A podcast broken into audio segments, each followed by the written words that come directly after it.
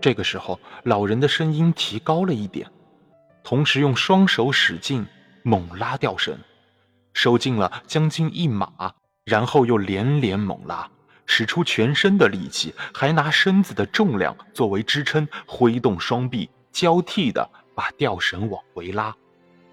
那鱼只顾慢慢的游开，老人没办法把它往上拉一英寸。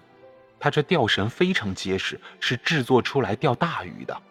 他把它套在背上，猛拉了一下，吊绳给绷得太紧了，上面竟蹦出水珠来。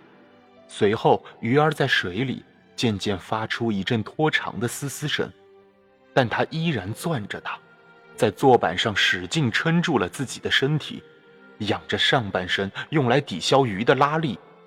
船儿慢慢地向西北的方向驶去。大鱼一刻不停地游着，鱼和船在平静的水面上慢慢的行进。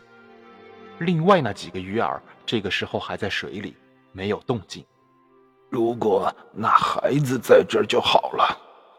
现在我被一条鱼拖着走，倒成了一根系牵绳的短柱了。其实我可以把吊绳系在船舷上，不过这样一来，鱼儿会把它扯断的。我得拼命牵住它，需要的时候给它放出吊绳。谢天谢地，它还在向前游，没有向下沉。假如它决意向下沉，我该怎么办？我不知道。假如它潜入海底，还死在那儿了，我该怎么办？我真不知道。但是我必须得干些什么。其实我能做的事情多着呢。